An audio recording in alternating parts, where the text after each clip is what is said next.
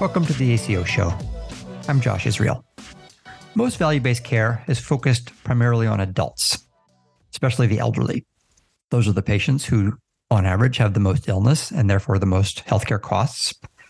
Accountable care organizations, like the ones that Aledade works with, tries to reduce the illness burden on patients and the cost of the system, primarily by enabling more primary care and better preventive care, and helping doctors know when their patients need additional attention, such as if they've just gotten discharged from the hospital or just been seen in the emergency department. But what about the pediatric population? Would the same principles be effective?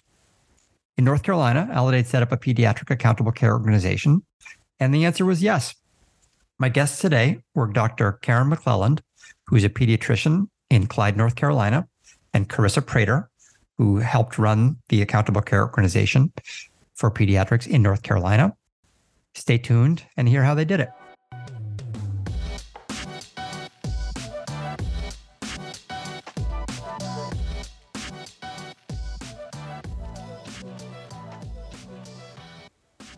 I'm joined now by Carissa Praytor, who was Aledade's market manager for the pediatric ACO, and Dr. Karin McLelland, who is a pediatrician at Haywood Pediatric and Adolescent Medicine in Clyde, North Carolina. Welcome to you both. Thank you very much. So we're going to be talking today about pediatric ACOs. There is there are not a lot of them. There's not a lot of pediatric value-based care. So Dr. McClellan, why don't we just start if you could describe what your practice is like and then we'll get into value-based work.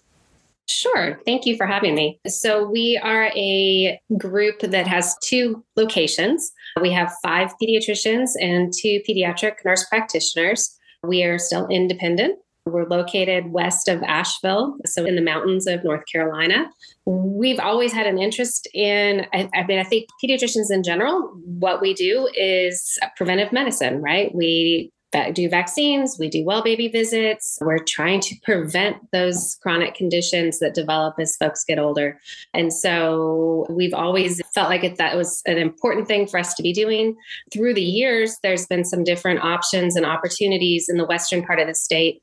We've had several independent practices who have been interested in providing better disease management for chronic conditions such as asthma, obesity, and had grouped together originally just on our own to try to work on improving, you know, trying to share best practices about how to make sure our folks with asthma were taking their meds properly or see, being seen by the specialists. Then over time, then we had this opportunity to join Aledade through this Blue Cross Blue Shield contract and a number of us, you, know, we were interested to see if we could demonstrate to Blue Cross Blue Shield that we were providing the kind of quality care that we thought we were. And so this was kind of an exciting opportunity for us to to join Aledade. What do you think is the reason there's not more pediatric uh, ACOs? Mm, I, I, I think the thought is is that we just don't have the volume of chronic disease, and so there's not the the so-called low-hanging fruit of, of easy things to fix. You know, most of our kids are healthy, and so the the spend on those kids is kind of straightforward. So then you're looking at kind of small margins of being able to show to, to again to show the the insurance companies hey, we're providing good care. And they'll say, well, sure, you said you were providing good care, and here's here's what you get. This is you had a well kid and they're still well. So there's less illness to prevent. So that makes it harder to show that you've done good work. Is that is that what you mean? I, I think so. Yes. Mm-hmm. Yeah. And Carissa, what was your role in the ACO? So I was the market manager for the ACO. So I worked with the practices across North Carolina to make sure that they had good workflows in place to capture the quality measures and to make sure that we had good workflows to capture our chronic conditions with our kids that did have things going on outside of, of our, our typical kids in the ACO. So, Carissa, we had thought earlier in the year to do a show about pediatric ACOs, but we wanted to wait until we got some numbers, until we got some results. And I understand that we have some now. Can you share those? Absolutely. So overall, out of, for our quality score, we we achieved our maximum quality score possible with a Blue Cross, which was a 4.0, which unlocked the maximum amount of quality and shared savings that, that we had earned, which was about $2.6 million across the ACO for 2021. And Dr. McLelland, what did it look like to you on the ground? How did how did that happen? So some of it was workflows again that we already had in place. We were bringing in our our babies, we were bringing in our adolescents, trying to make sure that they we were getting them into the office for their wellness visits. Some of that had been affected by the COVID-19 pandemic. You know, we'd had some time where folks didn't want to come to the office. So it, it did mean that we had to do a bit more outreach, although in general, that's a workflow that we'd had. Again, part of that is making sure that they're getting the appropriate vaccines. We were also doing some tracking of our kids with chronic conditions, particularly our asthmatics, and then also demonstrating to to Blue Cross Blue Shield that if we do have children with chronic conditions, and primarily for our group, it's kids with asthma, kids with ADHD, certainly our children with depression and anxiety. Uh, showing to to that they that these children were part of our panel and making sure that that they were aware that these folks these these kids were out there and that we were taking care of them. When we do value based care, outcomes based care with the Medicare population, one of the key things we try to do is make sure people get the right care at the right time. And the goal is to keep them out of the hospital, keep them out of the emergency department. That's the part where keeping them healthy seems to generate the most savings. I assume it's not quite the same for kids, right? They're just not getting hospitalized at the same rates. So, so Carissa, when you saw the the savings, where did that come from? So we're still digging into some of the data to see exactly how we were so successful last year, but there are some things that we implemented that we believe contributed to the savings. One of those things is through the Aledade app. We raise up kids who had been recently seen in the emergency room. And previously, there weren't great workflows for all of our practices to be notified that those kids had been in the emergency room. So, raising those up and, and adjusting workflows so that our clinical support staff could do outreach and talk to those patients and parents about why they went to the emergency room, educating them on when it's good to go and to always call them first. A lot of our PEDS practices have excellent access to care. Many are open on weekends and holidays and evenings. And so we had a really good opportunity to jump in and educate our patient population and try to steer them more towards the practice and away from the emergency room when we could. So that was a huge opportunity, I, I think. And then another thing was is just, you know, setting the benchmark with our payer. Um, you know, coding chronic conditions every year so that the payer knows exactly how sick the sick kids are was a new concept for our PEDS practices. And something that our Aledade app also helped our, our pediatricians with is, is knowing when a chronic condition might not have been addressed with a kid that year and giving them an opportunity to jump in. So when a kid was there for an upper respiratory infection, making sure that they're checking in on that asthma and getting that code on the claim so that our payers know exactly how sick our patient population is or isn't, and that our docs are getting recognized for the good care that they're giving. So when you say raising up in the Aledade app, I think you mean that the Aledade data platform will let physicians and other healthcare providers know that their patient has been in the emergency department. Dr. McLelland, before you started using the Aledade data platform, would you have known when your patients were in the ER? So no, not always. The we would eventually hear or get a fax of a discharge summary from the emergency department. In our area, we have four emergency departments that our, our children can go to and several urgent cares. Of course, there's a time lag between when the paperwork would get to our office. And, and because of it, the Aledade platform being a claims based platform, it was significantly faster uh, in terms of more real time information to being presented to our office, which allowed our triage nurses and support staff to then be able to call, which our, our our families appreciate. You know, they liked being able to hear from us to say, "Wow," you know, I would have several families that would make follow-up appointments based on that. And they would be like yeah we were so happy that you know your nurse reached out to check on us and know, we didn't know that you would make sure that we were okay. And and we're like well yeah, of course we would. But it was you know they they very much appreciated it.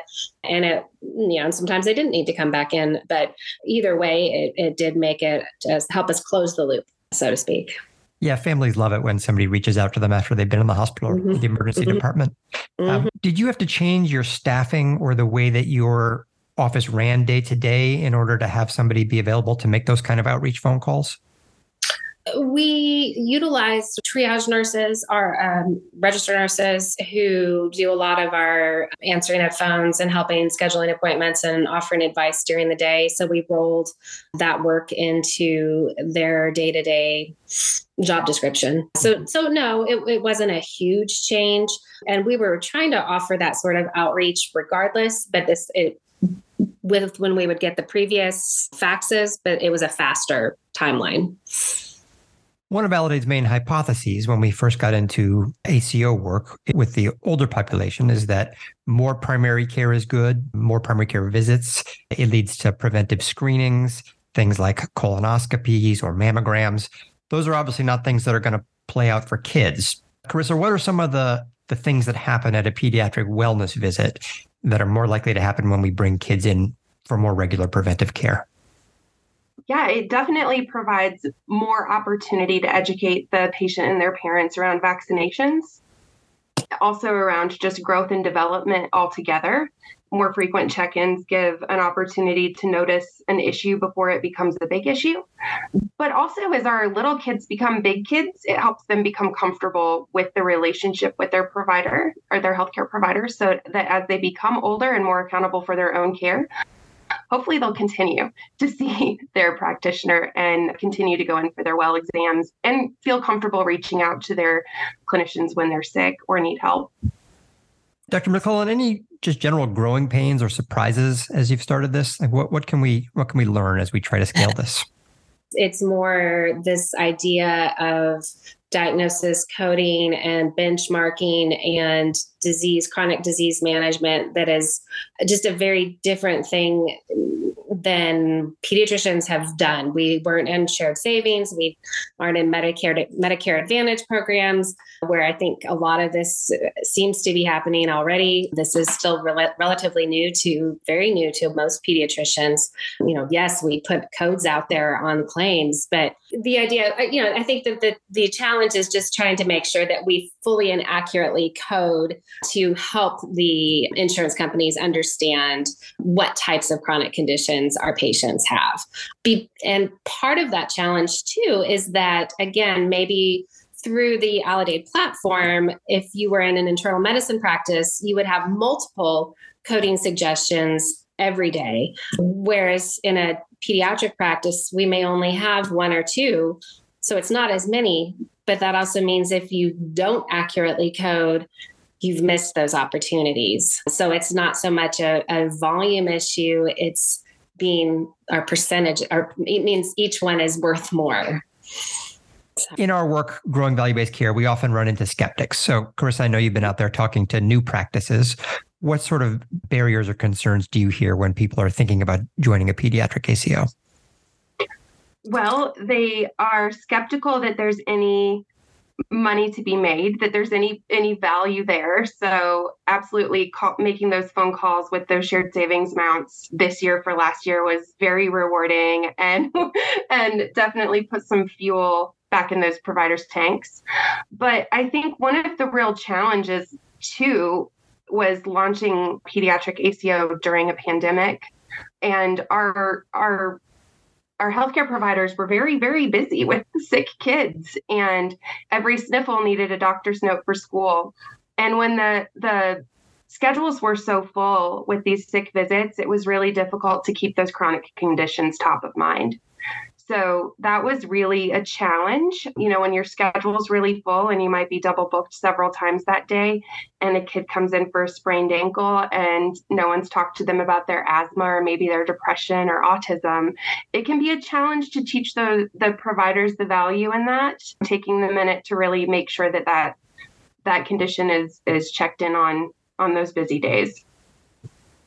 So, Krista, once you got people to to buy in to join join the ACO, what were some of the things that you you really tried to uh, to improve? Well, we worked with the practices to find out what the workflows were already to try to find areas of opportunity. And one of the one of the things we noticed right off the bat was a lot of practices were shocked at their performance on the W15 measure, which is kids need six well visits by the time they are 15 months old.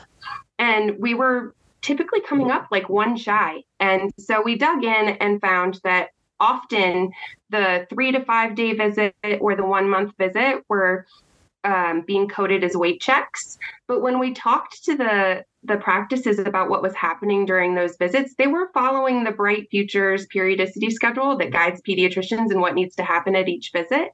And they were really performing all of the components of a well visit. So we adjusted our workflow there, and our performance on that measure went up significantly. One other takeaway we had was late last year, we were wondering what's up with our combo 2 measure? Why are we not doing better? And the combo 2 measure is our adolescent vaccination measure where they're expected to have a complete hpv series one tdap and one meningococcal vaccine. So we took the list of patients who were not meeting the measure and dug into what vaccines had they or had they not had.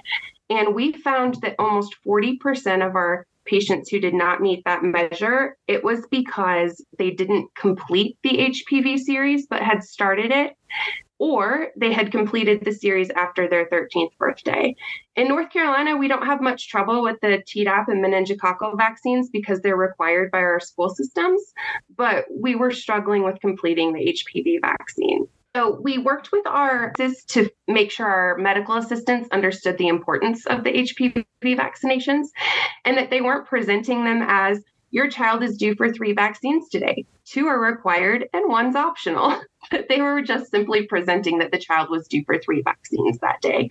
We investigated through studies what were the ways that vaccines were presented that, that parents were the most responsive to.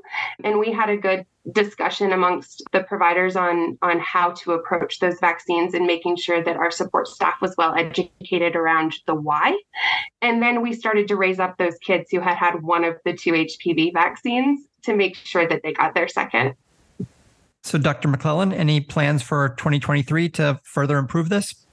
Sure. There's always plans. We have a new practice that we're onboarding that we're really excited to bring in. And so we'll be working with them. We have feel like we've done a great job with educating our physician champions through Aledade. And now one of our goals is to be getting out into the practices, not just to the champions, but to all the physicians and providers to really see, because sometimes just hearing it from a different person, some of these same ideas all of a sudden click about value based care. You know, so it may be the exact same message, but a different person or a slightly different wording, and all of a sudden it makes sense. So we're hoping to continue to work on educating all of the practices as we go this year. And as always, you know, when you've done a good job, you have to get better. So we're going to continue to work on demonstrating improvements in our vaccination rates and wellness visits and make it through this flu, COVID, RSV pandemic that we're currently in. Dr. Karin McLelland of Haywood Pediatric and Adolescent Medicine of Clyde, North Carolina, and Carissa Praytor, who was the market manager for the pediatric ACO and is now the Medicaid performance manager for Aledade. Thank you both for coming on the show and congratulations on the success. Thank you. This episode was produced by Leanne Horst, Alana Coogan, and Stuart Taylor. You can find more episodes of The ACO Show wherever you get your podcasts. Thanks for listening, and join us next time.